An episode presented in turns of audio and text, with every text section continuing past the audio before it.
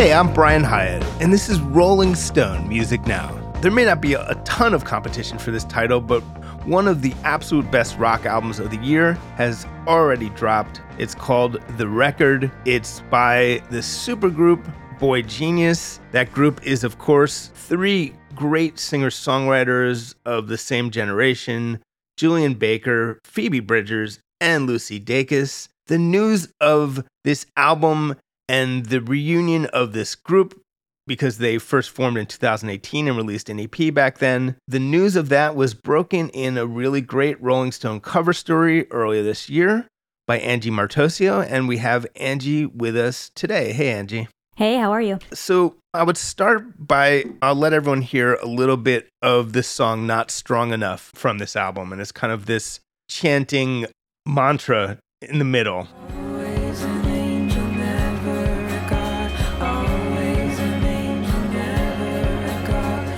I guess I wanted to start there because one of the things that's exciting about this album, and there's a lot to talk about, is the extent to which they're kind of going for it. It's not the case for every song, certainly, but there's a bunch of songs where it's actually arena rock. They're making this big rock, and that is something that I think people from a sort of indie world, this is actually their, interestingly, their major label debut. Individually, they've all been on indie labels, and they kind of made a major label rock album, a big rock album, the kind that everyone's kind of afraid to make. That's a point that I haven't seen people make that much about this album. Yeah, this is a lot of Julien Baker, I'll say, who yes. is certainly like the metal head of the group. She has always wanted to bring heavy riffs into their music, and she was super excited to do that. You hear that on 20 bucks.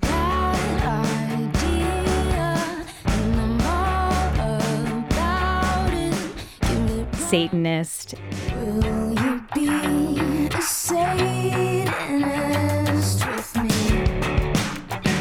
and even a little bit of not strong enough. She was so excited to have like huge, big feelings arena rock style. Satanist is the great 90s rock radio song that never existed. It, it, could have been slotted right in. A great little riff. It's like the Breeders or something. And I think, yes, it's her contributions that help raise this beyond just three indie singer songwriters doing a bunch of great songs together. It has a bit of heft to it and it makes it exciting. And as a whole, it's just they work as a group. I think there is some debate about what they add to it versus are they in fact greater than the sum of their parts but i think they are i think they are one other note about satanist is that it's funny if you think about the lyrics yeah. and that's also very julien they're all so distinct that any boygenius fan or even any fans of like their individual work can immediately tell who is who wrote what on every song. It's very obvious. They're so distinct that it's really it's easy to tell which one. And to clarify for anyone who's confused, they're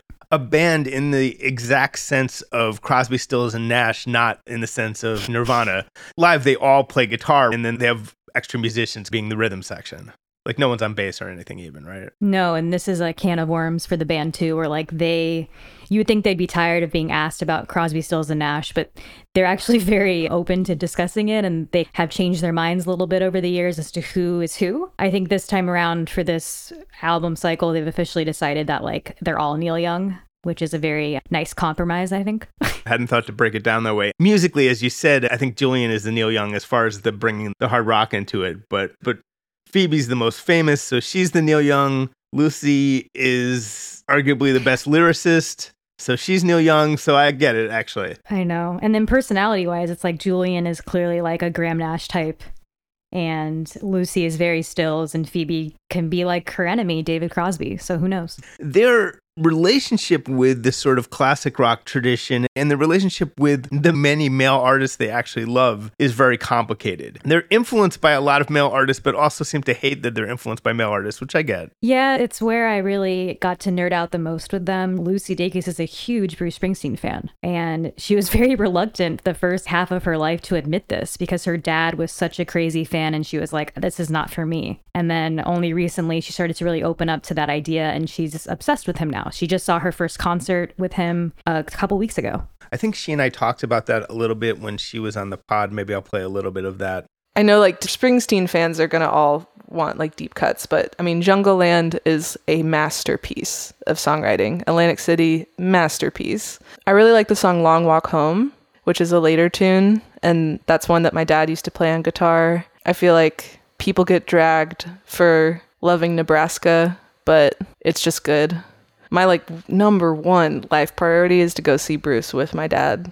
I've never seen him, and that's like it's very crucial that we do that together. At the same time, yeah, there is that sort of resentment of the influence. That conflict comes in on the song Leonard Cohen, which has a fun verse from Lucy where she says,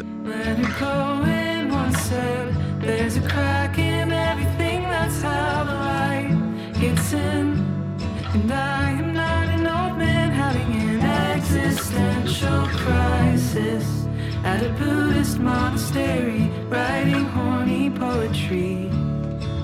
But I agree. There's a crack in everything. That's how the light gets in. And I am not an old man having an existential crisis at a Buddhist monastery writing horny poetry, but I agree. Very funny. And I'll get to that in a second. But it's also crazy because Leonard Cohen's anthem from 1992 is now like the hottest song in America. I can't run no more with that lawless crowd. because Lana Del Rey also bases a whole song around that same song in an album that came out last week in the song Kintsugi, which we actually talked about on the podcast last week. And I might delve into Anthem more later because super interesting, super great song. I am going to go ahead and, in a perhaps mansplaining way, fact check this song Leonard Cohen because number one, Leonard Cohen was only about 48 when he wrote the song, which I understand for Lucy Dacus might seem like an old man, but I would dare say that is a middle aged man. Just over middle age, but old seems pushing it. I okay, I guess for Lucy, that maybe that seems like an old man. Let that one slide. But at a Buddhist monastery writing horny poetry, I'll give her the horny poetry. Although doesn't that really describe all song lyrics by everyone, basically? But at a Buddhist Yes. monastery, he wasn't at a Buddhist monastery in 1992. He had never been to a Buddhist monastery in 1992 when he wrote the song. That was later. But I think we'll allow it just for humor's sake. It's boygenius, not boy fact checkers. We'll let it slide, I think. Also, you have to remember that to them, 1992 is like the Stone Age. At least Lana was alive in 1992. I just made the cut for what it's worth, but uh, Boygenius did not. Yes, fair enough, but facts are facts. It's all good. It's funny. It's worth it. It's worth it for the joke. But actually, we should get to the band name itself is actually plays into all these issues. It's playing at the idea of a boy genius, an unassailable male artist who's always been told that everything they do is perfect and thus has the the sort of unexamined courage to do whatever they want. They they want to borrow some of that feeling. That's the idea, right? Oh, yeah. I mean, it's 80% like sarcastic, pointing fun at guys, but it's also like a genuine wanting to just be accepted and to not have it be pointed out that there are three women in a band.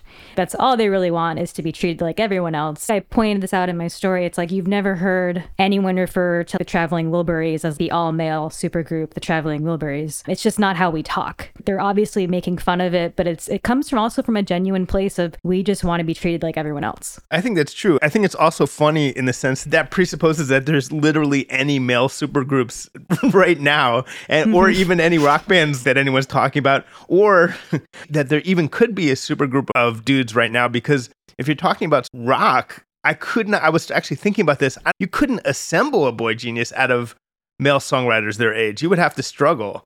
People who were indie and cool but famous enough to be in a supergroup. I, who? like, how would that work? Like it would be rough. It would be like Alex G and like Sufjan Stevens and I don't know Father John Misty. It's not an easy task. Yeah, all I ha- all I really had was Father John Misty, but Father John Misty and Sufjan way too old to be in that category. Yes. They would, uh, by Lucy Dacus standards, they are old, they are old men. It shows how much actually that they think in terms of history and pantheon without even thinking about it. Because again, it treated like everyone else. Who there is no one else. But I know what they mean historically. It's funny. yeah, though. and that's that's also what you mentioned just now is they make fun of it, but they also really fucking love it. Yeah, they it- love that history. They love discussing classic rock. They love the Beatles, etc. I think most people know obviously who these people are, but maybe you can break down a mini biography and also what you think their sort of different strengths are and what they bring to the group. Maybe also talk about your experience interviewing each of them as well. Let's start with Lucy Dacus. Lucy Dacus is certainly the brain of the group. She's the literary genius, I like to say. She is from Richmond, Virginia. She was adopted. She has been on Matador and she released her debut album No Burden in 2016. And she it's I'm sorry to say I think it's no contest that she's to me the strongest songwriter in the group. It's close, but I- I think out of all the solo albums released by all of them, probably Home Video is the strongest, which is her 2021 album that we talked to her on, on this pod about. And can you imagine if home video had night shift on it?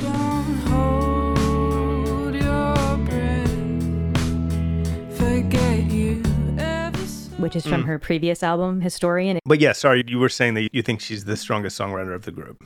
I think Home Video is a great example. It was her album that she released in 2021. And it really, track by track, there's no skips at all. And it's mostly because she is such a personal writer. She's not really writing about things she observed, she's writing about her own life.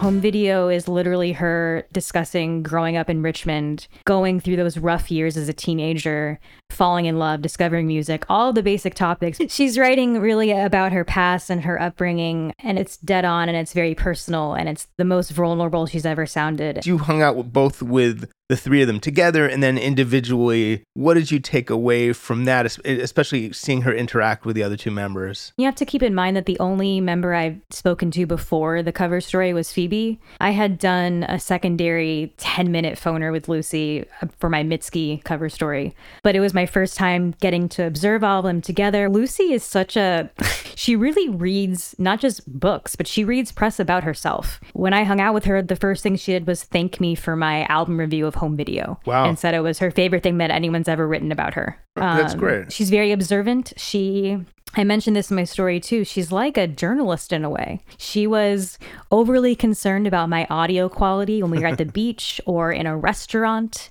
She was very specific on what was on and off the record. She cares a lot about the band and everything that's been written about her and you can tell this wasn't just any interview for her. I don't know. She's just so cool. She's super intense and never says anything too lightly, and is also simultaneously extremely fun to be around and loves to like fish. And she loves sushi and she just, she loves reality TV. She's watched all of Survivor. We talked about that a little bit. And yet she'll also read like War and Peace. And Julien Baker is, I think she's the only one I haven't interviewed. Probably was the last one that I got into, but she is really good. I think probably my favorite album of hers is her 2017 one, Turn Out the Lights, although her most recent one, Little Oblivions, is really good. And she does vocally, she really is the powerhouse. She really can sing. Oh, she is the greatest. And she's also like the best kept secret in indie rock. Once you discover Julien Baker, it's eye opening to how much you didn't want to know, like why you didn't know about her before.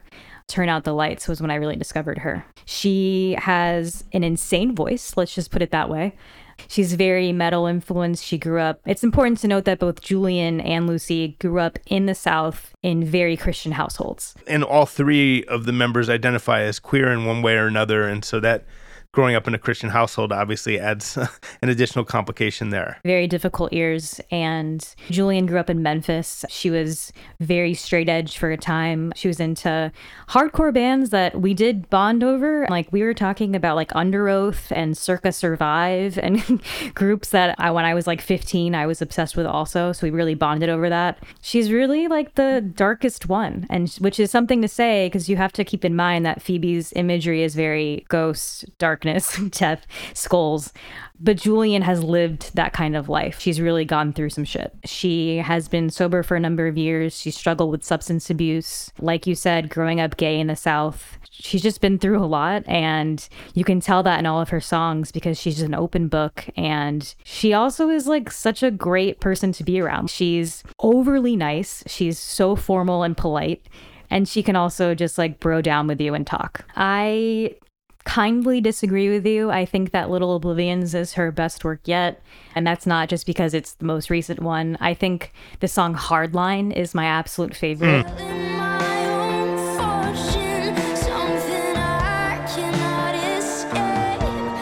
It opens up Little Oblivions and it's just like a really searing, riff heavy, thrashing rock song.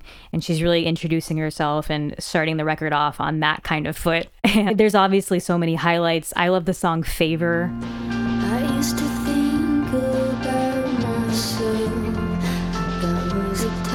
Which also has the boys on it, which is important to note. They each take turns singing on Right. each other's solo albums. I love Relative Fiction. When I could spend the weekend out on a bender, do I get callous or do And then Faith Healer, everything I love? I trade it in to feel it rush. it doesn't go as loud as Hardline.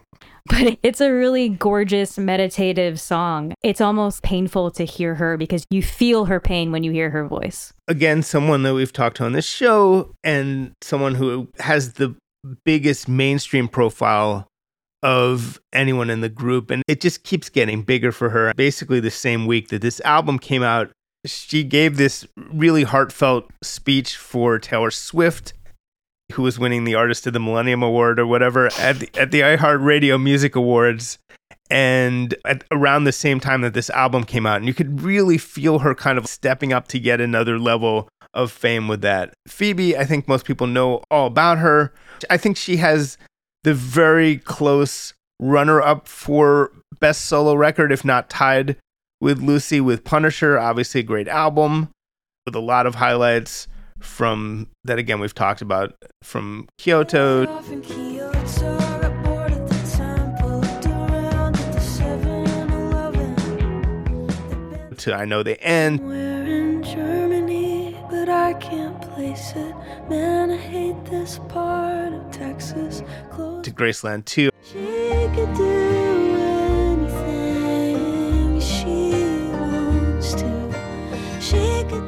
just spectacular songwriting and one of the best sort of pandemic era albums definitely and somehow fit that whole kind of stay at home era even as she became the queen of stay at home zoom interviews Her 2017 debut, Stranger in the Alps, there's so many great songs on there besides the most famous, which is Motion Sickness.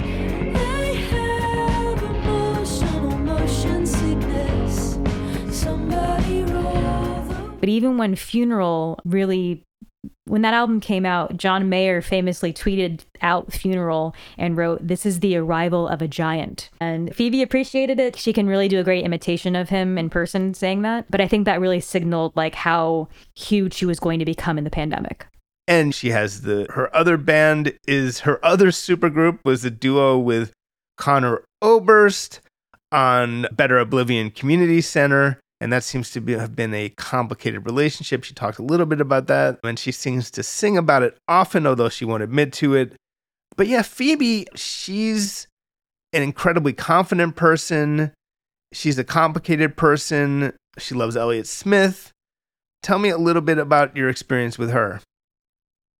To touch on the Elliott Smith thing, she's also, we talked about classic rock being a battle for the three of them. I really do think that her level of celebrity is really hard for her to grapple. She's always wanted this, she's known she's meant for this. but at the same time, she's an Elliott Smith at heart. She's very indie, as she says, to her core. But she's got an insane amount of fandom, and I think that's something she really wrestles with and is very open about how it's not easy for her. She walked into the restaurant we were sitting at with a hood on and was like very nervously looking around before she took it off.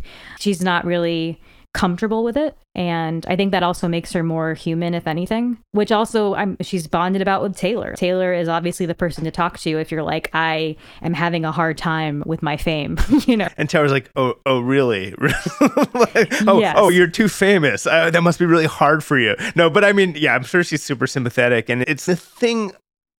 What I would say about it's interesting for for three people born in the '90s, they're all super '90s, which is weird. Because one of the things I've written about, I think repeatedly, to an embarrassing degree of repetition, is that one of the signature things of '90s popular music is people becoming very famous who were not at all suited to be that famous. So I think personality wise and struggling with that. And that's that's a story you hear again and again and I think that's what's happening with Phoebe, right? On, on some level. Yeah, I don't want to spend this whole hour talking about her comparisons to men, but she very much is Kurt Cobain like, where she has this this bleached blonde hair. Kurt dyed his hair with Kool Aid. That was raspberry, but that's different. She has very blonde hair. Yeah. it's always in her face. Yeah, Kurt was a natural blonde, excuse me. But yes, con- continue.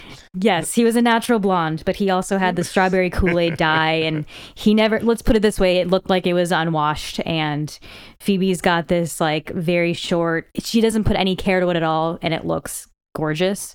And she's also kind of like, this sucks. Like it's very hard for me to be famous. And Kurt was obviously, famously, not equipped and did not like any of it. It's so weird. I wonder if she was in such a chill mood when I spoke to her in 2020 for the podcast. She just got to be at home and completely protected from her fame.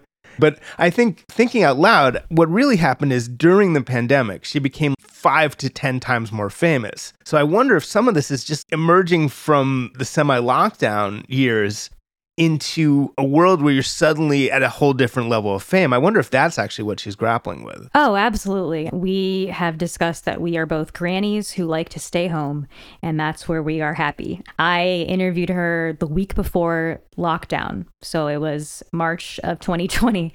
And she was totally happy and to do the interview, like very polite. She's so good at talking. We should really emphasize Yes. that. She's amazing at interviews.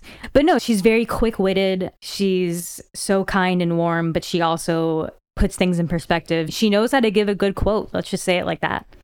her music knowledge, she has a little bit of that old soul thing where she was her references are really impressive. She brought up the band Teenage Fanclub, who are a great Scottish band, power pop band. And I hadn't heard anyone say that name in 15 years. She has a very wide range of references. But yeah, she's everywhere. She's on the new SZA album, which you talked about with her. And I do wonder if there's something anchoring and safe for her to be in this group. the way to my heart is to be like i love on the beach by neil young and that was such a random thing for her to say when I met her. But she was saying that's her favorite shit and she loves, she's just getting into Radiohead. She's in a huge Radiohead phase right now. And she actually really loves Bob Dylan's gospel albums, which is insane to me because she wouldn't exactly like tweet about that. But when you discuss like her influences and her appreciation for periods that are not as recognized as others by artists, she really has a fondness for. You mentioned that Lucy could be a journalist. Phoebe could 100% be a rock critic. Not all musicians dive deep like that. She happens to be like a super music geek, among other things. But yeah, let's back to the idea given all this tumultuousness in her life, and she was just complaining about in another interview about when her dad recently died, fans were in some way bothering her at the airport. She's really dealing with a lot. I do feel in this tumultuous time for her, she's finding she chose this isn't like Michael Jackson at his peak being dragged back into the band with his brothers. No, this is her finding this sort of safety in numbers in this band, isn't it? she's been counting down the months that of this tour and that when she can you know this they have a huge tour kick, kicking off this summer i should note and they have a bunch of festivals they're playing and she flat out told me like if I were doing another solo album right now, which she very well could have after the success of Punisher, she would be doing no interviews for it. She was completely fried. She is over talking about the pandemic and her upbringing and Ryan Adams. If one more person asks her about Ryan Adams, I'm amazed she doesn't snap at them because I would be over it. She's constantly having to discuss the things she's talked about and I think it, enough time has passed now. That article from the Times came out in what 2019 Right. it, it's it, time has passed. And back to what i was saying she has sought comfort from her best friends and she's said it very plainly. I get to tour with my best friends who wouldn't want to do that What's up, everyone? It's Reality Steve, your number one source for all things Bachelor Nation and reality TV. Every day, I'm giving you the behind the scenes juice and your info on all your Bachelor Nation stories, and also interviewing some of your favorite reality stars. My name has been synonymous with spoilers, but I'm so much more than that. Give me a listen. The Reality Steve Podcast, part of the Believe Network. Just search B L E A V on YouTube or wherever you listen. They do seem intent as a group in avoiding because it is the obvious question supergroups don't last. That is true. That is the one thing, the thing that supergroups do is break up. There's a lot of one album supergroups, there's a few that last a few albums, but it's very rare for them to be able to go on consistently. And they seem to be intent on not falling into any of the pitfalls. And I think it's important to note they didn't form as an official we're a band now. They just wanted to make music together. The ep that they churned out in four days which is six incredible songs it really they didn't realize how successful that would be and how much fun they had on the road together. And this time around like they were all the way they put it is that all three of them were cagey and secretive about wanting to do a full album because they didn't want to get told no. And they were playing a game of who's going to say it first they all could have made more solo albums this year. They had or taken breaks, but they do a thing where it's like a project to them and they want to go back to it.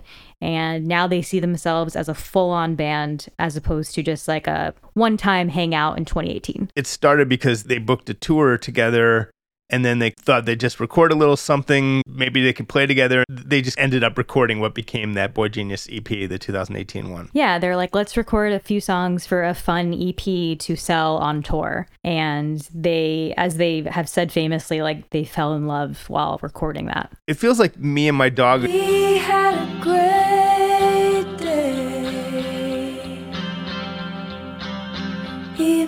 Is their favorite song from that Boygenius EP. That song, yeah, that is to me on par with Lucy Dacus's Night Shift or Phoebe's Motion Sickness. Me and My Dog is came out of nowhere and it's just Phoebe discussing a crush and it's about her old pug Max who died a few years ago.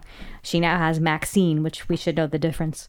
It's an incredible song where she's just talking about having a crush and wanting it's her usual themes of spaceships and the sky and feeling more comfortable in the stars and up above rather than with humans. She's very alien like that. And the best thing about the record is that they have a sequel to it. Right. So the final song on there on the record is Letter to an Old Poet. You're not special, which is obviously a playoff letters to a young poet that Phoebe just read. But it's a sequel to Me and My Dog. And so Me and My Dog was about a crush. At this point, she's grown up, she's gone through a lot. And on Letter to an Old Poet, she's over him, but it's not just so much being over him. She's saying, I'm no longer walking into rooms looking for you. I'm no longer just wanting to be with me and my dog. It's like she's going to remember her dog now. And obviously, the song is very brutal. There's a lot of harsh lines in there. And that's probably why it's one of my favorites on the album. I think anyone who just sings, When you fell down the stairs, it looked like it hurt and I wasn't sorry, that's insane. You made me feel like an equal, but I'm better than you, and you should know that by now. That is the most biting. It's so, to me, it's very much, I'm trying to think of it reminds me of Thrasher, to be honest, but that's mm. about obviously CSN. But this is about a lover. Put it this way: to to answer your question, that song is beloved to fans alike and the band, and they wanted to bring it full circle. And Phoebe wanted to complete her thought on that, and that's "Letter to an Old Poet." Yeah, every line is brutal. Yeah, the, you make me feel like a, like an equal, and I'm- but I'm better than you. Is like. it's borderline over the top mean, but hey, we don't know exactly It's what like happened. idiot wind mean. Yeah, it is. It, it's about that mean. Someone's got it in for me. They're planting stories in their prayers. But my favorite favorite line, possibly on the album, is on that song when she said, "You said my music is mellow. Maybe I'm just exhausted," which is genuinely so meta and hilarious. Meta and hilarious and it's also i discuss outer space and air like spaceships and astronauts and all of those things that phoebe loves. She also loves to talk in songs about how tired she is. If you really think about that you Yeah. can google like lyrics of hers. She's often saying i'm tired i'm exhausted. It's a recurring theme. It's often how she feels. And like you said earlier she's happiest at home in her rocket ship bed sheets She told me that she thinks sadness is funny. It relates to the kind of the name of her record label. So I think maybe she also thinks it's funny to be super tired and to talk about how tired you are. It's that weird thing. There's dark humor on Revolution Zero.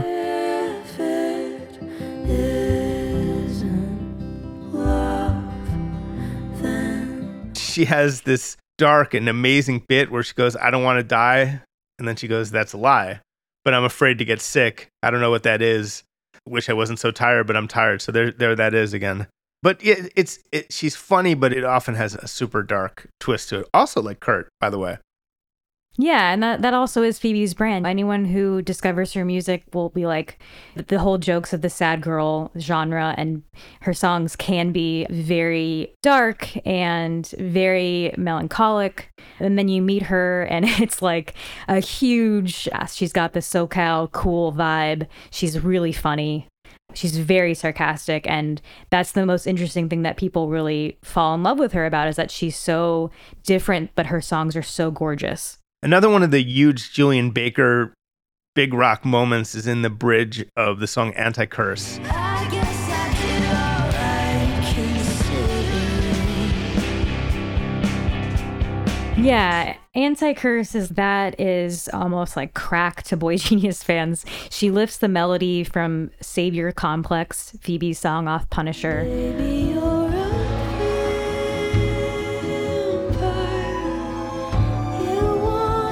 She throws a nod to Lucy's Salt in the Wound from the Boygenius EP. gnashing my teeth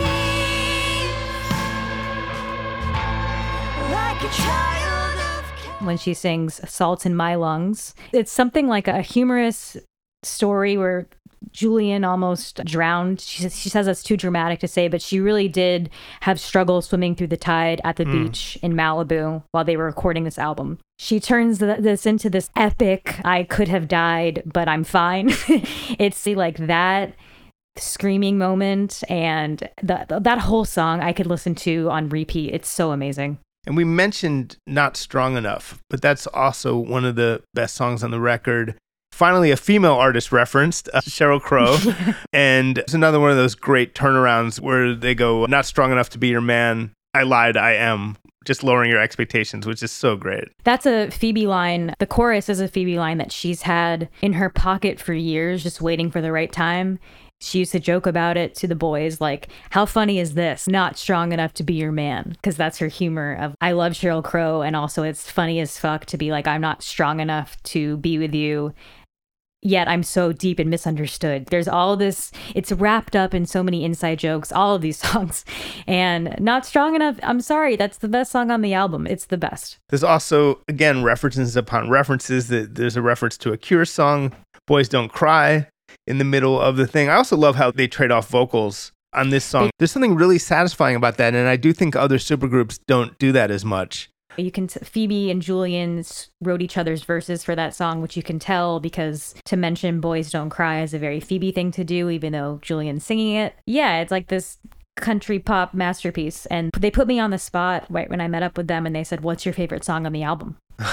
and I really freaked out, and then I was honest, and I was like, "I like Not Strong Enough," and they were very impressed and said that's their most a collaborative effort, and that it features all three of them, and they liked it too. Boy, that was actually the safest answer, it turns out. yeah, I didn't know. I was like totally Yeah. being honest. That was the first I had been listening to that album since October. We met up in November and I love it so much. I really think that song is their strongest, not just because they're all three on it, not just because of Sheryl Crow, but it's it really summarizes everything that's great about them and I'm not strong enough to be your man. It's a very boygenius thing to say. Yes, and then to say I'm just kidding, I am. is, is the uh, that is interesting. So this is a case where it's a chorus that Phoebe had, but then they finished writing it together.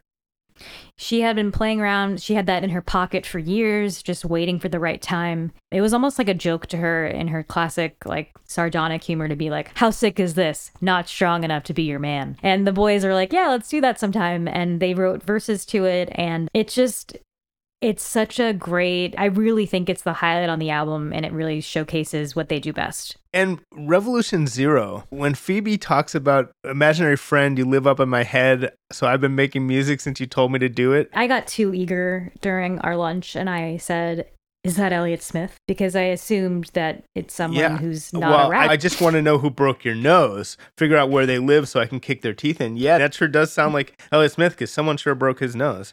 That's what I thought too. And especially being in LA. And she said that it was about falling in love on the internet. So I felt really dumb. And she said she loves hearing different interpretations of her songs, but it's about being in the pandemic and who we can assume is Paul Mescal, who she dated. And they had a flirtatious exchange over the internet at the height of the pandemic and then dated.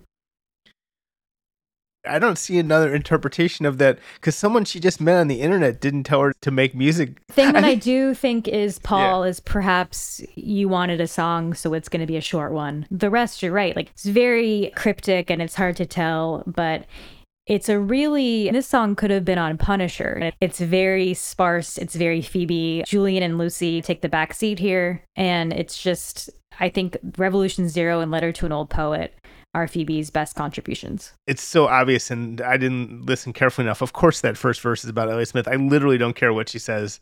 It's hard to exaggerate the extent to which she's uh, absolutely obsessed with Elliott Smith. It's like the title track Punisher is about literally going to a bar where he used to go. It's like, yes, yeah. No, we talked about we talked a ton about Elliott Smith. So yes, that verse is hundred percent about Elliott Smith and kind of creepy. Like imagining that the ghost of Elliott Smith is sitting on her shoulder, telling her to write songs. So no wonder she didn't want to talk about it. She's no, of course not. Why would you ask? And it is actually, I've always wondered that who broke Elliott Smith's nose or what was going on there. So, another big Phoebe moment on the album and another great song is Emily, I'm Sorry. What did they have to say about that one?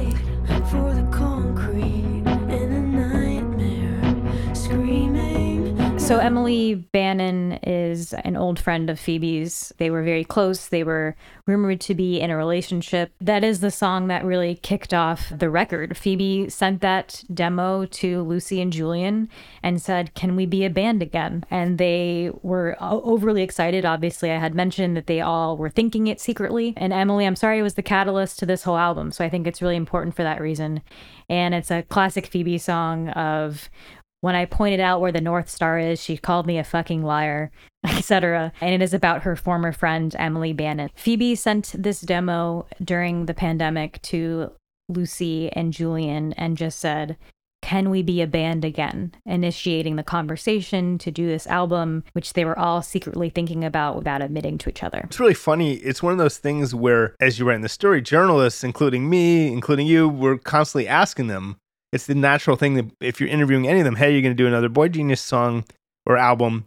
And the weird thing is, I think for journalists, they probably thought it was more of a fun side project, even when they were asking the question, than something so core to them. But uh, obviously, every time they were asked, it was something they secretly wanted to do, but maybe weren't discussing with each other, which is really weird. I think to them, it's a real band and also side project at the same time. Meaning, when they are working on this record, doing this promotion, shopping for a label for this album, they are absolutely 100% a real band. And I think in interviews during like Punisher or Little Oblivions, or I think to them they regard it as a side project. And it's easy to see it like that. Phoebe has Better Oblivion Community Center with Conor. So it's not the craziest idea to think that was maybe a one off E EP. And there's there's one of the sort of core lines of the album is on Emily, I'm sorry, which is I'm 27 and I don't know who I am. Yeah, Phoebe had written that and revisited it years later and still felt the same way. She wrote the song when she was 25. Yeah, I think that really also is a classic Phoebe line of admitting and apologizing tenderly and then saying, I don't really know what I'm doing. I, I don't even think ahead most of the time. I've asked her if she had talked to Emily or if uh, Emily had heard the song and she said no and then doubled or she backed out later towards the end of the reporting process and said i never said that it was about emily even though she did so i was like okay I think one of the things that underscores Phoebe's sort of slipperiness as an artist, which is the case for a lot of artists, is she at one point even tried to say that Emily, I'm sorry, is not about her well known friendship with someone named Emily, which is a really funny thing to try to claim. It's funny, and she'll often talk about how she wants to leave fans open to interpretation and she doesn't want to get anyone in trouble or send anybody after another person. So I understand that, but come on, it's pretty direct. Change the name if you're going to say it's not about that person. It's like There's someone in her know. band named Emily, and people have brought that up, and it has nothing to do with this situation at all. Another great track is a really Lucy track, We're in Love. I think it's like track 10. Could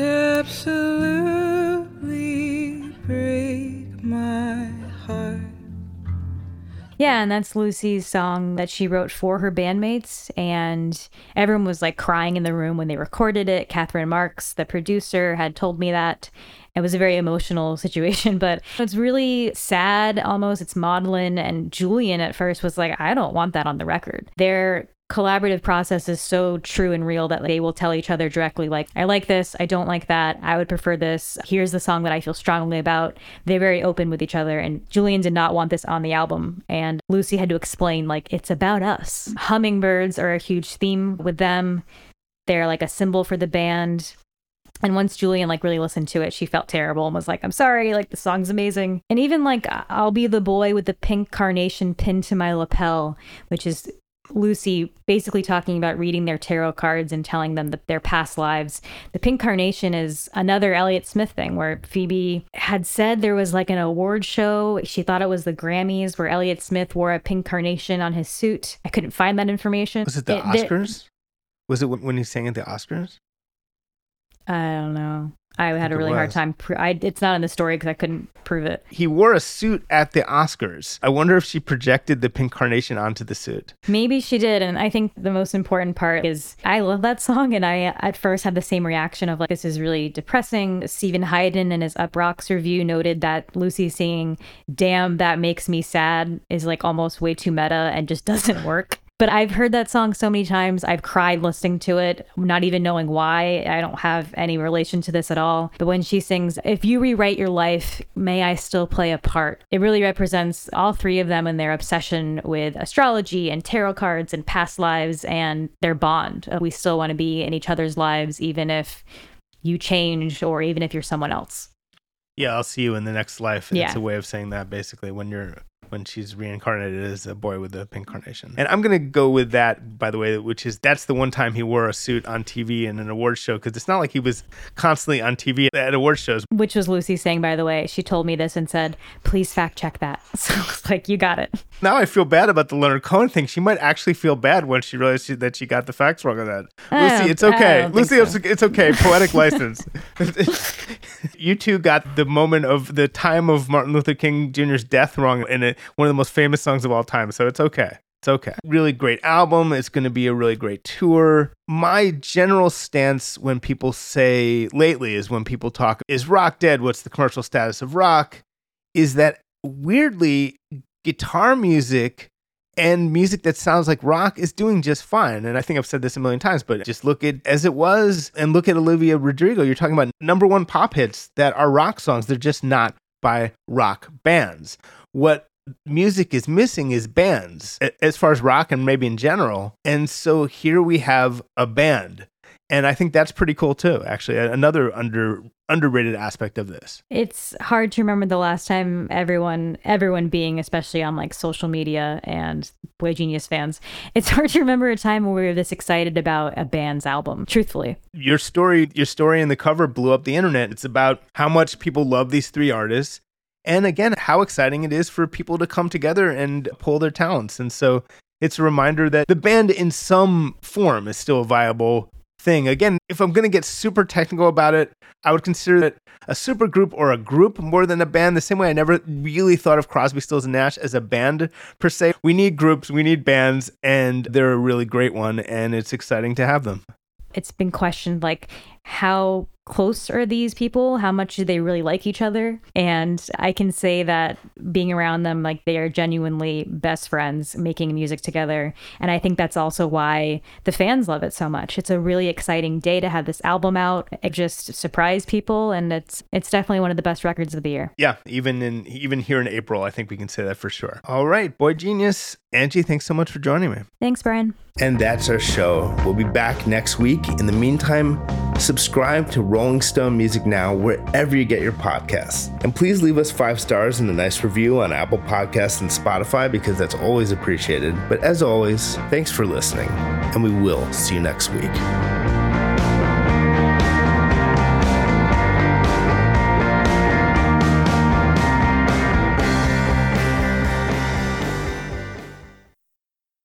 Welcome to Talkville. The Ultimate Smallville Rewatch Podcast. Guest star Sarah Carter as Alicia Baker. Although I didn't really work with her a lot.